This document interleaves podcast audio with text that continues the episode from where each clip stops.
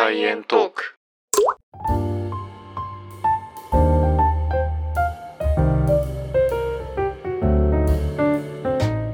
こんにちは、こんにちは、レンです。エマです。サイエントークは研究者と OL が科学をエンタメっぽく語るポッドキャスト番組です。よろしくお願いします。す。美しさって何でしょうね？急に。い 急に。何だと思います？やー、深い質問ですよね。あの、外的な美しさもありますし、心の美しさみたいな中身もあると思うし、まあいろいろあるよね。いろいろありますよね。うん。美しく生きたいなとか思いますけど。美しく生きたい。確かに。うん。うんめっちゃふわっとしてるけどね。まあただちょっと今日はそういう美しいってなんだろうとかそういう話とかはいい。ろいろしたいなと思いまして、はい。でそんな話に完全にマッチしているゲストの方が今日は、はい。えー来ていただいています。美しさを追求し続けている企業さんですね。資生堂のポッドキャスト、美のひらめきと出会う場所、資生堂 S/PARK からゲストの中村さん、そして東さんをお迎えしています。よろしくお願いします。よろしくお願いします。よろしくお願いしよろます。しくお願いします。実はですね、今回資生堂さんとのコラボレーションということで、今、ズームで繋いでるんですけども、見学の方もたくさんいらっしゃって、あの、笑い声とかが入るかもしれないですけど、非常に緊張しております、僕は。私もちょっと緊張しています。はい。よろしくお願いします。じゃあ最初にですね、中村さんと東さんの方から自己紹介の方よろしくお願いします。はい。えっ、と、資生堂の研究所 S/PARK から来ました研究員の中村です。えっ、と、普段はベースメイク製品の開発を担当しています。よろしくお願いします。よろしくお願いしおます。願いします。同じく資生堂 S/PARK から来ました S/PARK Beauty Bar の東です。えー研究所の中で美容部員として働いています。よろしくお願いいたします。よろしくお願いします。よろしくお願いします。えー今回はですね、サイエントークと資生堂エスパークのコラボレーションということで、まあ、前半の方ではですね、このエスパークっていうところはどんな活動をしているのかとか、どんなポッドキャストなのかっていうこととか、あとはエマさんの実はお肌のカウンセリング体験なんかもしてもらおうかなとちょっと思ってるんですけど、お願いします。はい。まあこれ2パートに分かれてまして、後半では美とは何かっていうのを科学っぽい目線とかで語っていこうっていう回になっています。はい。よろしくお願いします。よろしくお願いしおます。願いします。はい。それではまずですね、最初に番組の方、資生堂のこのポッドキャストってどんな番組なのかっていうのをお聞きしてもいいでしょうか？はい、ありがとうございます。えっと、ポッドキャスト美のひらめきと出会う場所資生堂エスパークっていう名前なんですけども、えっと、簡単に説明しますと資生堂の研究所で働く社員、えっと、美容部員であったり、えっと、研究員が、えっと、楽しくおしゃべりをするポッドキャスト番組となっています。うんうん。でいくつかの、あのまあ、企画があるんですけどまあ一番メインとしては、まあ、美容部員と研究員がホストを務めて研究所の中で働く社員を、まあ、ゲストに迎えて、ま、それぞれのパーソナリティとかを伺っていくっていうようなスタイルが基本の番組です。で、えっとまあ、もうちょっと細かく言いますと、まあ、普段どんな仕事をしているのとか休日どんなことをしているの今ハマっている趣味は何なのっていうところとかを聞いてあとは仕事でこれからまどんな仕事を取り組んでいきたいのかっていうところを聞いていくっていうような内容になってます。これ僕もちょっと聞かせていただいてますけど、想像以上にもう、ワイワイ雑談してる感じがありますよね。そうですね、まあ、真面目な話だけじゃなくって、まあ、もっとこう研究員を身近に感じてもらいたいっていうところがあるので、まあ、趣味であったりとか、まあ、休日の過ごし方っていうところにフォーカスしながらあのお話をしています。なんか、就活生とかにとってもすごい、なんか社員さんの働き方とかがイメージしやすくて良さそうですね。そうですね、まあ、企業説明会とかだとなかなかこう真面目な話に終わってしまうことも多いので、まあ、実際にどんな人と一緒に働くのかっていうのがなんかよりこう親近感を持ってイメージできるんじゃないかなって思ってます。うん、実際その辺って会社のホームページとかからなかなか見えてこないですもんね。そうですね。まあ、会社だと、まあ、別の媒体だと YouTube とかいくつかあのインスタグラムとかもうん広報でやってますけどやっぱりこう耳で聞く音音っていうところだと、まあ、ポッドキャストだとすごく親近感が感じられるんじゃないかなって思います。いや、すごい仲良さそうだなと思って聞いてましたけど。めっちゃ楽しそうだなと思って。中村さんは普段ベースメイクの開発をされてるんですね。そうですね。あの、まあ、ベースメイクってちょっと一言で言っても広いんですけど、まあ、ファンデーションであったりとか、コンシーラーとか、あと別の、えっと、製品だとアイシャドウとかも担当はしています。あ、アイシャドウもベースメイクになるんですね。そうですね。ううんんいや、なんか昨日、あの、レンと話していて、はいはい。で、ベースメイクってなんだろうって、恋愛 そういうレベルなんですよね。そうそうですよね。僕も会社に入るまでだとそのね、化粧品とかってあんまりスキンケアとかはやりますけどそれメイキャップっていう部門にかなり理解があんまりなかったので、まあ、実際入ってみてあのメンズ製品とかも最近増えてますしちょっと興味が湧くようにはなりましたね。なるほど。いや、多分僕の知識はもう終わってますね、多分。全然知らないですね。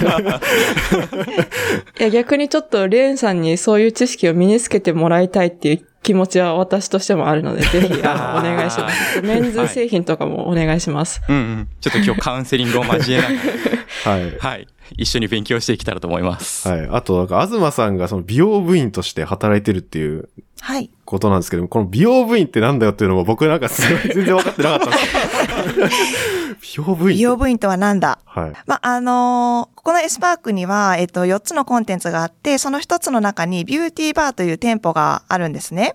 で、私はそこで勤務しているんですけれども、まあ、簡単に言うと、あのーこのエスパークって一般のお客様も1、2回は利用できるようになってるので、あの、まあ、肌悩みだったりとか、あの、普段、まあ、店舗で、こう、化粧品を見るけど、なかなかちょっとこう、お店だと相談、相談しづらいうんお客様がご来店されて、その方たちとまあコミュニケーションをとって、あの、肌悩みに対してこういうお手入れしたらいいですよとか、メイクのアドバイスとかを行っています。あーそれが美容部員。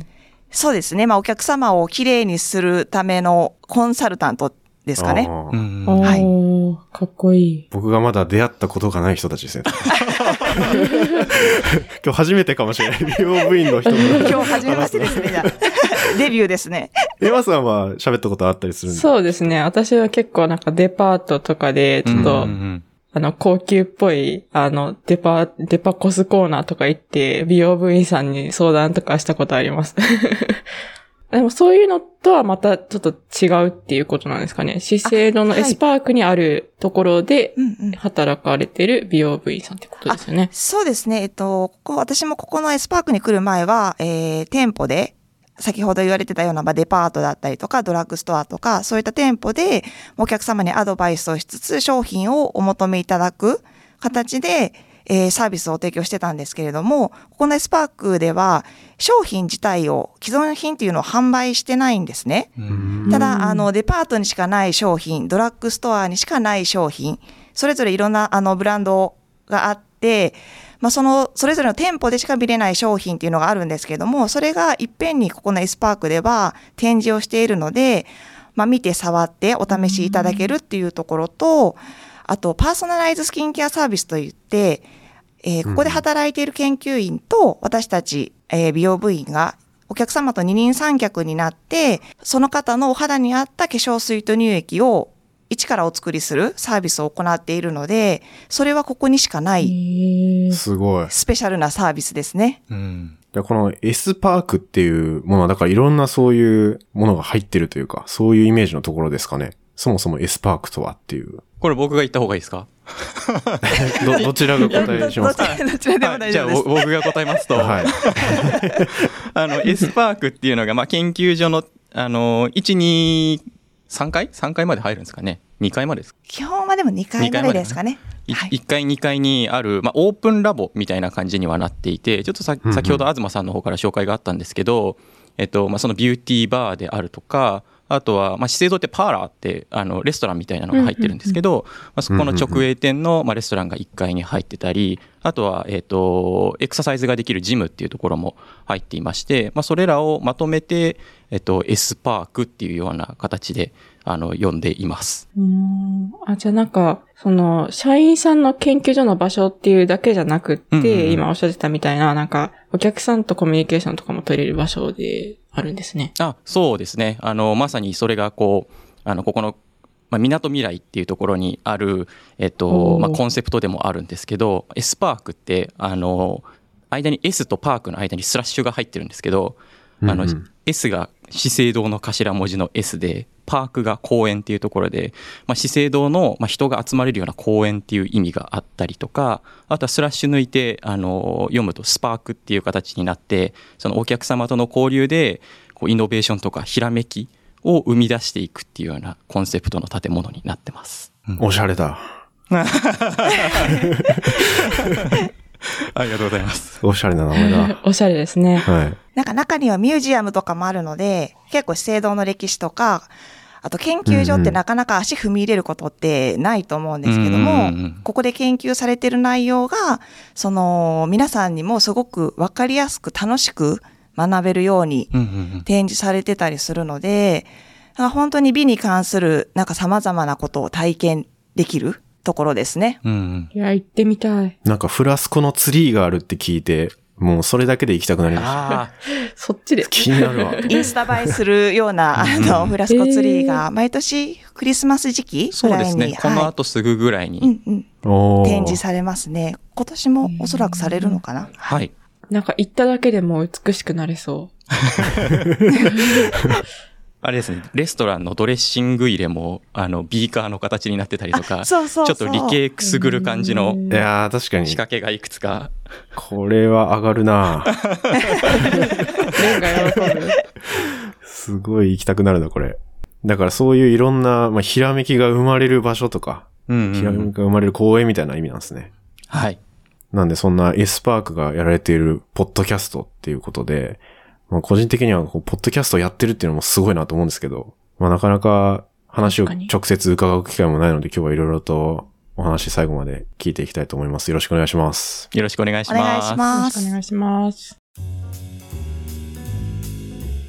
はい。で、あと今回なぜコラボしているのかっていうところなんですけど、うんあの僕ら普段、まあ、なんか日常っぽい科学の話とか、科学の歴史みたいな話をいろいろやってるんですけど、化粧品とかって結構科学と通じるとこいっぱいあると思うんですよね。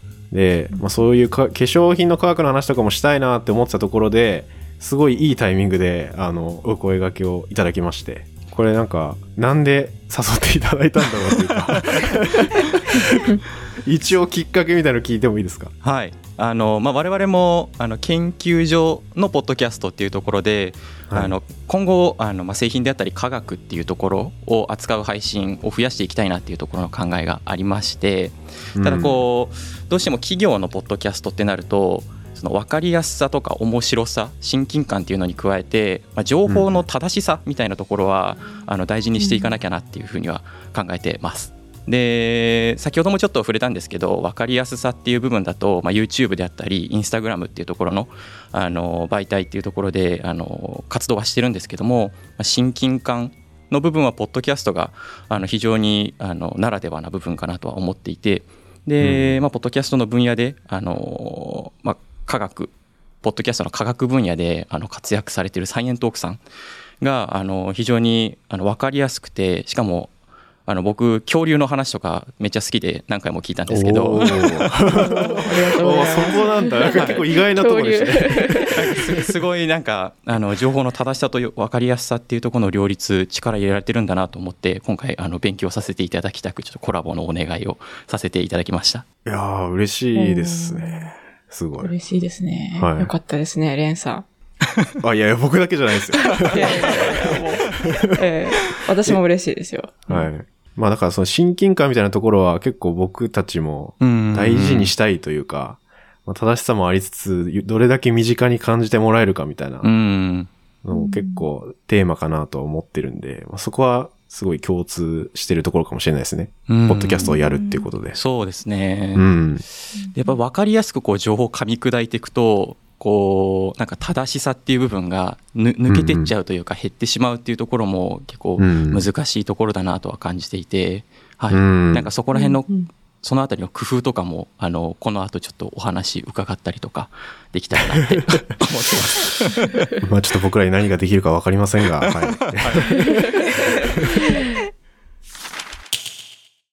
まあいろいろお話、今伺ってきたように、まあ中村さんはベースメイク開発、そして東さんはまあ美容部員ということで、うんまあお肌のお悩みとかいろいろまあ知識も持っているということで、まあ今回はですね、エマさんのお肌の相談を受けてくれるというめちゃくちゃな贅沢な企画をまずやりたいなと思っております。ぜひお願いします。お願いします。緊張する。私も緊張します。リスナーとかいろんな人の前でこんなお肌の悩みを相談したことないので、私の肌の悩みが全部バレてしまうっていうちょっと恐れはあるんですけど、まあ、お願いします。お願いします。いや、でもこれなんか音だけだからちょっと面白いっちゃ面白いですよね。あんまない形かもしれない。まあ確かに実物見えないですからね。実物。私も初体験。実物見えたら絶対エヴァさんやりたくないって言う。ちょっともう、世界に私の汚い肌が公開されるのちょっと嫌なんですけど、まあでも幸い音だけなんで、はい、ぜひ。じゃあ、肌のお悩み相談ということで、まあ、どんな感じの流れで進むのかっていうのをちょっとご説明、じゃあ、東さん、お願いしてもいいでしょうか？はい。この企画が始まる前にですね、えーエンマさん、レンさんから、えー問診票、お肌にまあ関する、えーアンケートですね、を記入いただいて、えっと、それを前もっていただいてますので、その内容にちょっと沿って、まあ、今のお肌の状態だったり、普段されてるスキンケアの状態とか、まあ、気になる悩みについて、あの、一緒にちょっとこう、お話ししながら、解決に導ければなと思ってます。お願いします。はい、これめっちゃエマさんのって言いましたけど、あの、ちゃっかり僕も送ってます。あ、で、はい、あの、レンさんのもいただいてるので、はい、お二人のついでに、はい。お悩みを合わせて、はい、よはい、よろしくお願いします。ろしくお願いします。はい、お願いします。で、えっと、今日は、普段こう、店舗で、お客様の悩みをしっかり聞いて、あの、まあ、商品を提案したりとか、うんうん。こういうお手入れした方がいいですよっていうよりは、あの、まあ、本当にちょっとこう、普段、今のお肌どんな感じですか？みたいな感じでフランクにちょっとお話ししながらできたらいいなと思ってます。で、じゃあまず、エマさん、はい。早速なんですけども、なんか今のお肌ってどうですか？ご自身で。なんか調子いいなとか、あんまり良くないとかあります？今、良くなくって、あら。すごくニキビができてるんですよ。はいはい。うんで、特に顎とかにいっぱいできてて、で、なんか止めどなくできてくるので、すごい困ってます。なるほど。ニキビが今一番気になってます？はい。なんか問診は結構チェックいただいてて、そうですね。いや、あの、大体こういう問診票あったら、あの、すべて気になっちゃうんで、結構多めに、あの、チェック入れちゃう ところはあるんですけど、いいのか、それは。そうですね。なので、大体あの、えっと、美容部員さんをちょっと困らせてしまうっていうところはあるんですけど、でも今のところ一番気になってるのは、あの、ニキビで、早く治したいなっていうふうに思ってます。なるほど。これエマさん他の悩みも喋っちゃって大丈夫ですか？あ、大丈夫です。はい。じゃあ他にも乾燥、くすみ、ベタつき毛穴、で、たるみ、色ムラニキビっていう感じですかね。何個書いてんの 書きてんこ盛りになってる。いや、もう正直他のところも、あの、ちょっとチェックしたかったんですけど。さすがにちょっと多すぎるかなって思って、この、いや十分多い1、2、3、4、5、6、7、7個に絞らせていただきました。絞ってない。ありがとうございます。絞れてないよ、それ。で、このニキビって、なんかいつぐらいから、あれですか、ちょっとこう、ひプツプツでき始めて、治りが悪いってことですよね。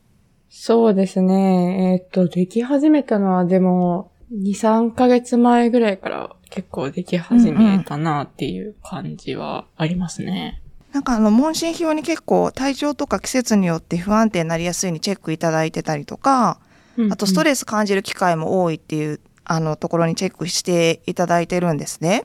ス。はい。で、割となんかニキビとかできやすいところにもなんか結びつく生活習慣なのかなとも思うんですけども、うーん。なんかそういうのってこう、やっぱり毎、毎年、去年とかも起こってました？この時期。2、3ヶ月前からなんかニキビできやすいとかありますかね？と去年は、去年も、あの、ここまでひどくはなかったなっていう感じで、一昨年とかは本当にニキビとか全然できなかったので、うんうん。やっぱり、その、ストレス感じる機会が多くなったりとか、っていうことなのかもしれないなってちょっと今思いました。なるほど。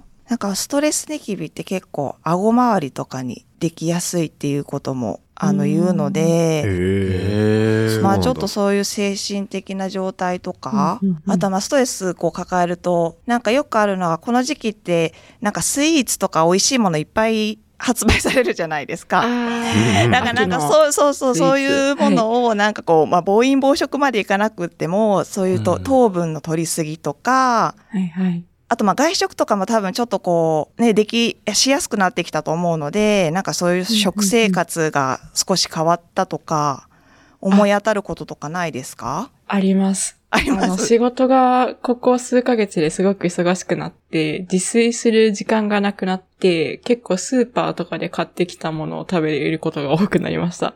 ああ、そうなんですね。そういうのもちょっと良くないんですかね、やっぱり。なんかやっぱり栄養の偏りが出たりとかもありますし、もしかしたらちょっと、その去年とか、毎年同じ時期に起こるとかであれば、なんか季節的なこの気温の変化とか、なんか花粉、秋でもまあ花粉飛んだりするので、花粉症じゃなくてもちょっと影響を受けたりとか、でできる方も、うんあの、いらっしゃるんですけど、今のお話聞いてると、ちょっとそういう、こう、ストレスによる食生活の変化とかは大きく影響してるのかなとは、私は思います。ってなると、でもストレス源は仕事なのでどうすることもできないってなると、食生活をもう自分で見直すしかないっていうこと確かに。え、お二人って一緒に住まれてるんですよね？あ、はい。今一緒に住んでます。あ、そうですよね。なんか、レ、レンさんも、はいなん。かニキビにチェックいただいてて、そうっすね。なんか食事とか一緒に取られ、取ります？いや、でも、まだ2週間ぐらいなんですよ。うんうんうん一緒に住み始めて。ああ、そうなんですね。だからちょっと、ここから、あの、悪化するのが良くなるのかっていうのが、非常に気になるところではあるんですけど。引っ張られていくんじゃないかみたいな。確かに。いや、そうですね。だから、まあ、多分その、それ、問診票送った時は、まあ、一人暮らししてた時ですけど、まあでもニキビはたまにって感じですかね。僕も。なるほど。ちなみうんにレンさんはな、あの、乾燥と毛穴もチェックいただいてるんですけど、はい。冬になったらやっぱ乾燥するじゃないですか、すごい。うんうんうんうん。なんか、眉毛とかめっちゃ乾燥するんですよ。眉毛周り。なんか、わかんないですけど。へへー何なんだろうと思って。眉毛、眉毛の上額、額ってことですか？額とか、ああ、そうですね。とかも、結構乾燥気味にはなって、で、たまにそれでニキビができたりとか、なんかなんでなんだろうなっていうのは思いますけどね。まあ、僕もストレス感じてるのかもしれないです。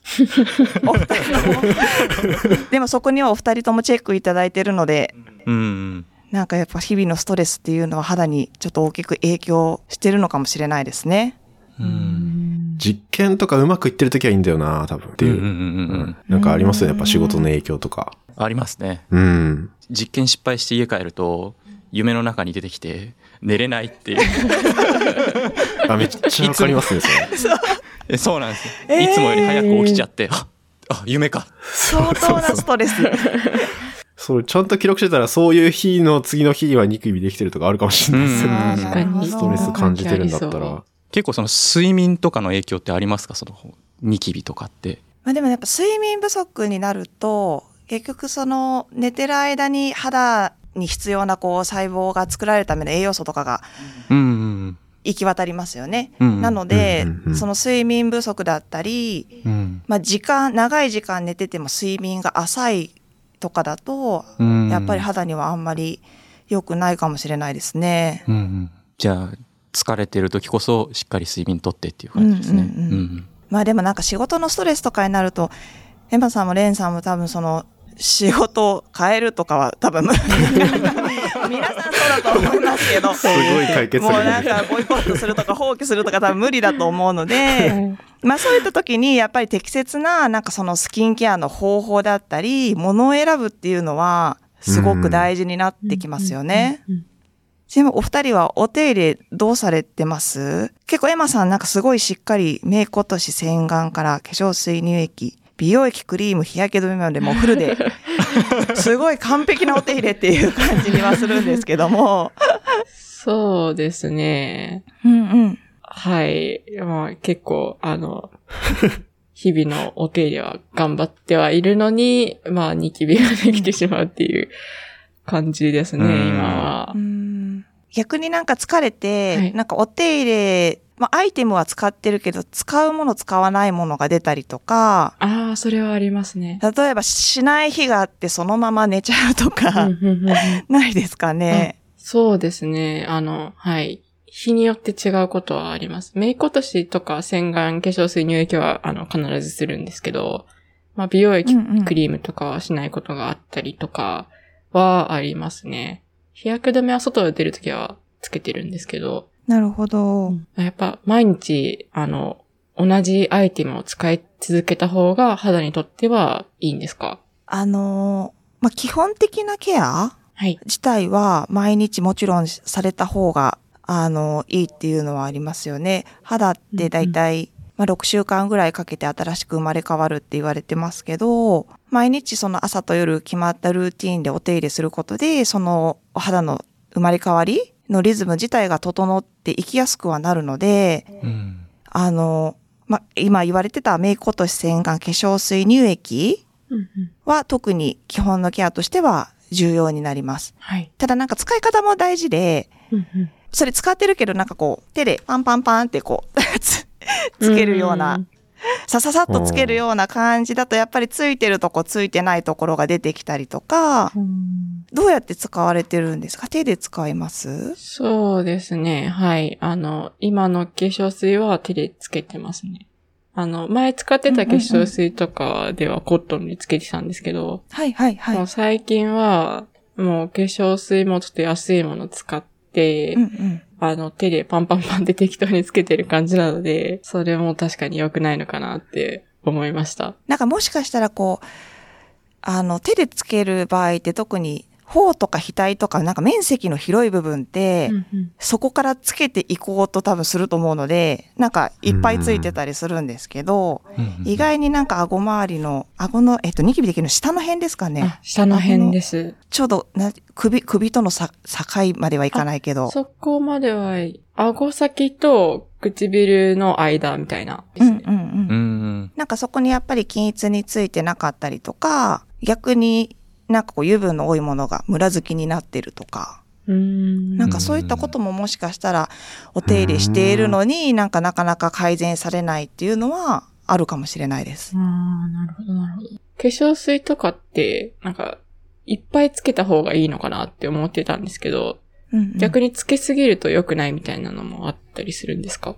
そのまあ物によって使い方、基本的な使い方とか効果が実証されている使い方っていうのがあると思うので、うん。なんか多くつけることでそれがいけないっていうのはあんまり聞いたことないんですけども、な中村さんどうですかね？なんか研究員の方からでそういうのって聞いたことありますか？そうですね、まあ、基本的には少ないとちょっと塗膜が薄くなったりとうんうん。かムラつきがしやすいっていうところはあるんですけど、まあ、基本的にはあのパッケージとかに外箱とかあとは容器に書いてある、あのなんていうんですかねこの大きさでみたいな、うんうんうんうん用法用量があるので、まあ、それに従って使った方が効果は出やすいんじゃないかなとは思います。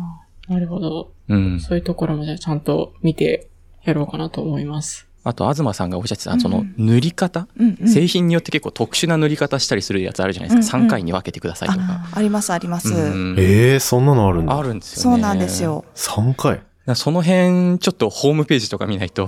確かに使われてるものによって、そうですねん違ったりしますし、まあ、あくまでも基本的な使い方とか効果的な使い方ではあると思うので、それが100%絶対っていうわけではないと思いますけど、うんやっぱりその皆さんが悩みを早く改善しやすかったり、ちゃんと効果が実証されてるっていう使い方ではあると思うので、うーんまあ、。その使い方を基本に、ただ人によってもちろん肌質全然違いますし、この量じゃ足りないっていう方とかもいらっしゃると思うので、まあそういう場合は適宜少しその部分だけ足すっていう方法を、あの実際にご案内させていただくこともありますね。んただ、エマさんのまあそのニキビに関しては、ニキビもあんまり触りすぎたり、擦りすぎたりすると悪化したりすることもあるので、まあその使われているものが手で使うものを推奨しているのかどうかもちょっと、あの、にもよりますけど、もしコットンとかを使えるのであれば、なるべくその、やっぱ手元ってもちろん、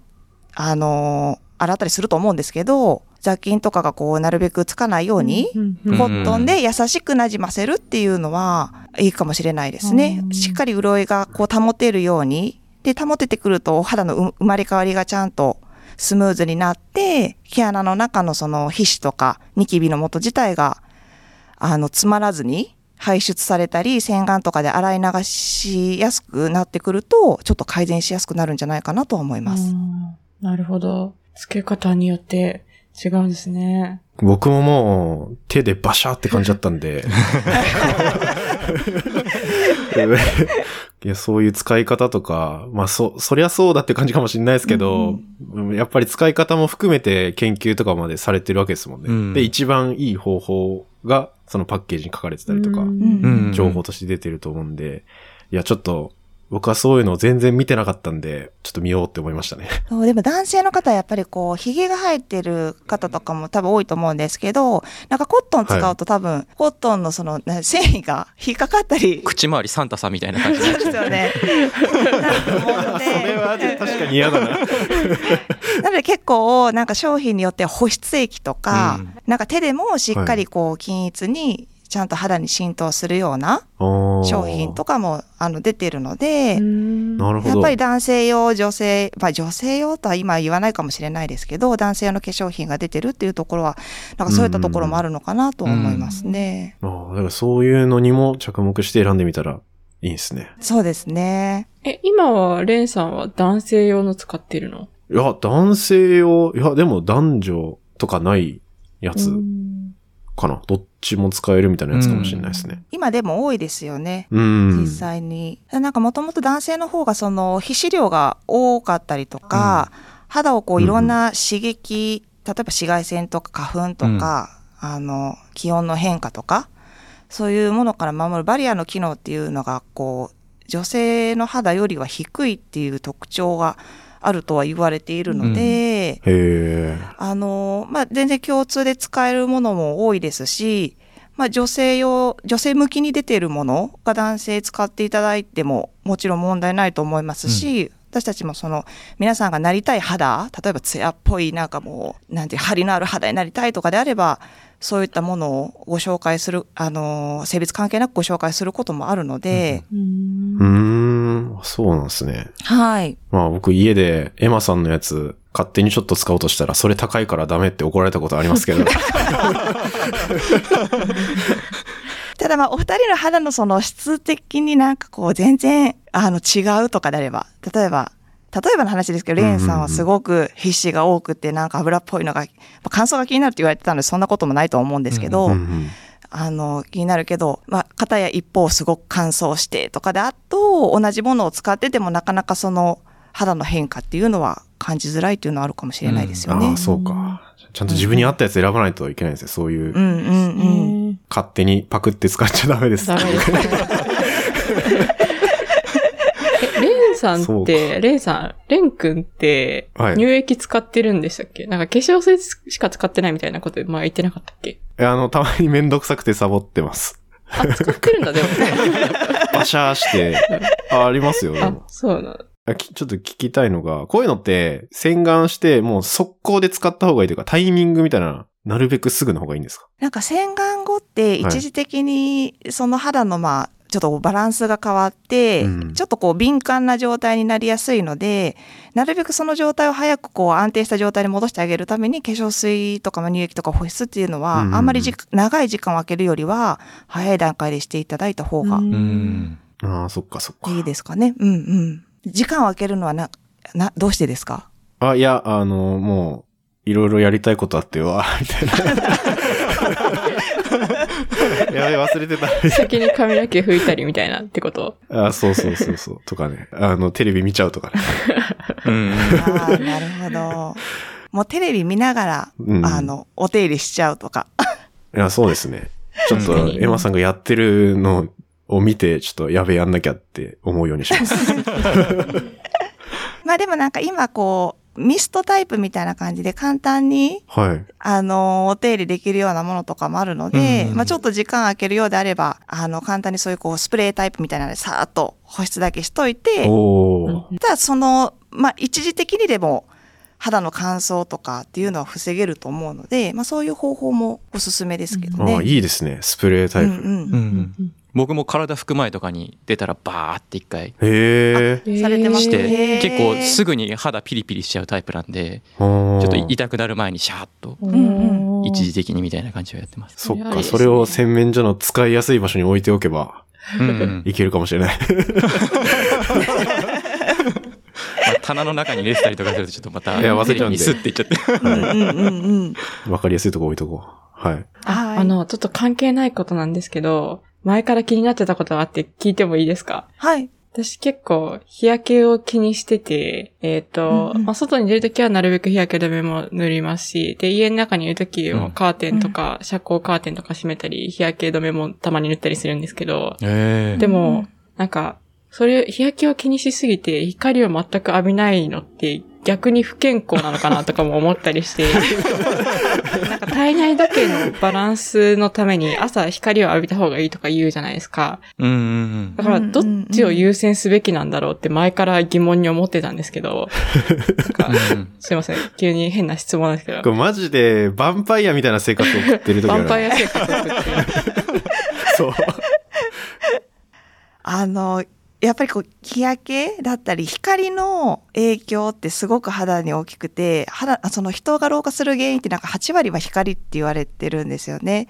なので、あの、エマさんみたいに本当に外出なくても日焼け止めつけたりとか、しっかり肌を守るっていうのはすごく大事なことで、ただその、どうなんでしょうね。光を実際に 太陽光を浴びた方がいいのかどうかっていうのは。うんその、まあ、体内時計とかサーカディアンリズムみたいな部分って、そのまあ、極端に長時間浴びる必要はないって言われているので、まあ、朝起きて、まあ、カーテン開けてうんうん。ちょっと外を眺めるとか、その日焼けを、まあ、するほどうんうん。までは外に出なくてもいいんじゃないかなとは思いますね。ただまあこう丸一日もうカーテン遮光で締め切って真っ暗な部屋の中にいるみたいな極端なのだと、まあ少しちょっと体調に 不良を感じるとかはあるかもしれないです。ああ、なるほど、な。あとなんか太陽光を浴びるとなんかビタミン D 自体を、あの、うんうんうん。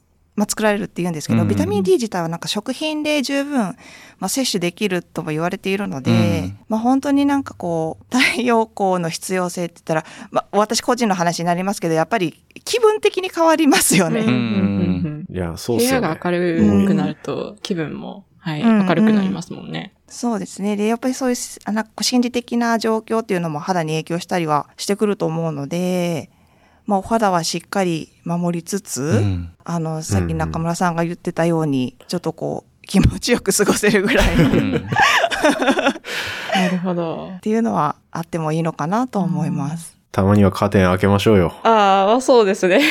かかいやでも、レンさんと過ごし始めてから結構開けてますけどね。ああ、まあ確かに。あの、僕が気狂いそうになるんで。僕はちょっと浴びたいなっていうのはあるうん。いや、でも、今、あの、東さんになるべく光浴びない方が、まあ、肌的にはいいっていうことを聞いて、ちょっと、あの、自信、うん自信がというか、この、ヴァンパイア生活に自信が持てました。ちょっと後押し。それで、レンも、あの、な説得して、ちょっと、なるべくヴァンパイア生活に引き込んでいきたいなと思います。俺、ヴァンパイアの寛容を受けるの俺は。朝ちょっと浴びて、で、ビタミン D は食品から取って、うんあとは締め切っておけば いいですかね。あの、違う部屋にありますね。はい。まあでも日焼け止め、それだけしっかりつけられてたらなんか大丈夫な気もしますけどね。日焼け止めつけるっていうのはぜひ続けていただきたいです。はい。ありがとうございます。はい。どうですか、エマさん？はい。お悩み解決されました？そうですね。いや、なんか、あの、付け方とかっていうのはあんまり考えてなくって、盲点だったので、まあ、ちゃんと付けようっていうふうに思いましたし、あの、あの、肌、肌悩みによって製品変えるみたいなことをおっしゃってたような気がするんですけど、あの、うんうん。もうちょっと、あの、一回ニキビ、ニキビ用の、あの、化粧水とか見てみたりとかっていうのもありなのかなってちょっと思ったので、行動に移していきたいと思いました。ぜひまた何かあればいつでもご相談ください。はい。ありがとうございます。で一応今日なんかその問診をもとに、えっ、と、まあ、お話を聞くという形で、はいちょっとアドバイスとかさせていただいたんですけども、まあ、本来であれば、やっぱりこうちゃんと機器を用いて肌を測定して水分量だったり皮脂の量だったり、あと角質の状態とかも見ることってできるんですね。で、まあ、問診と合わせて、そうやってこう、機器でちゃんと肌を測って、客観的に見ると、あの、まあ、実際にその肌に足りない部分だったりとか、で、まあ、問診からそういう付け方のアドバイスとか合わせてできるので、あの、もし機会があれば、ぜひ、ちょっとそういう肌測定っていうのも、あの、していただくと、よりこう肌悩みが起きた時に、まあ、解決しやすい方向に導くこともできますし、まあ、何かあった時に自分でこういうこう肌質だったなとかっていうのが分かっていると対処しやすくなるとも思うので、なんかそういうお肌測定とかも、あの、体験していただくのもすごいおすすめです。ぜひやりたいですね。あ、あの、なんかさっきエスパーク、はじめ2回は来れますみたいなことをおっしゃってたような気がするんですけど、それって2回までは無料で、それ以降は有料みたいなってことなんですか？えっと、エスパーク1階と2階、その、フロアが1階と 2階っていうのが、そういうことなんですね。あ、なるほど、なるほど。で、えっと、2回目まで無料が2。回目で無料かと思います。あの、い、何回来ていただいても無料です。やったら、ちょっとそれははいぜひ行けますね、じゃあ。はい。ぜひ遊びに来てください。な 何回、何回行こうとしてるの？えっと、エスパークの1、2階はお客様に見ていただけるようになってまして、えー、何回来ていただいても、あの、お金はかからないです。ただ、えっと、私が勤めている、えっと、ビューティーバーで行っているパーソナライズスキンケアサービス。えっと、このサービスの中で、機器を用いた肌測定っていうのを行っているんですけども、えっと、それについては、えー有料のサービスとなってます。うんはいそうなんですね。そうなんですよ。で、事前のご予約が必要になってまして、えー料金が13,200円かかります。うんただ、えっ、と、資生堂の研究員と私たち美容部員でお客様と二人三脚で、えー実際にお肌を機器で測定し、えー使い方とか、あと、香りとかテクスチャーとかラベルのデザインも選んでいただけるようになってるんですけれども、2時間みっちり時間をかけて、すごく詳しく肌が見れるので。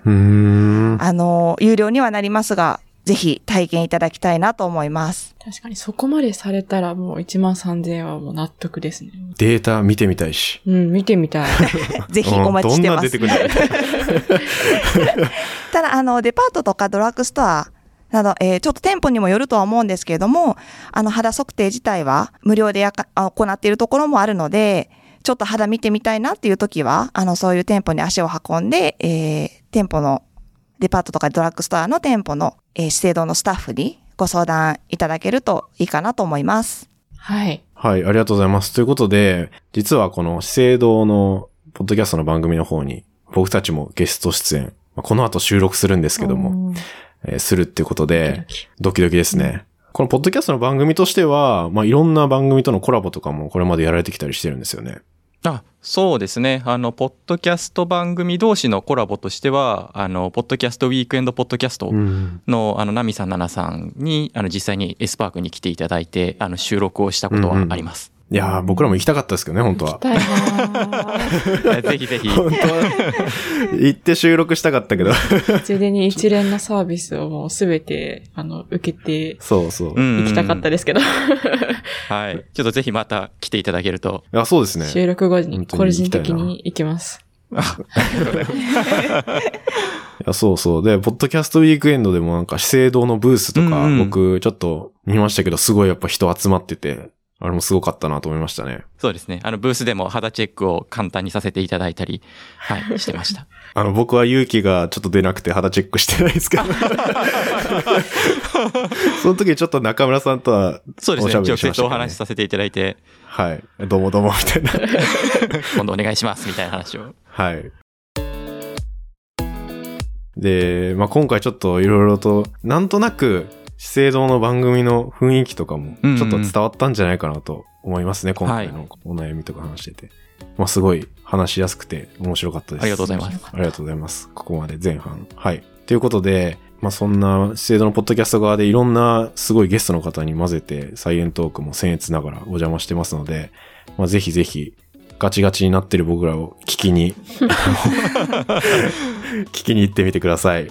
で、はい、こちらはこの回前半になってますので、後半ではまた違うゲストの方に、まあ今度は科学と美しさとかなんかそういう話をしていければと思っていますので、そちらもぜひ聞いてみてください。はい、よろしくお願いします。ということで、前半のゲスト、中村さんと東さん、ありがとうございました。ありがとうございましたあ。りがとうございました。ありがとうございました。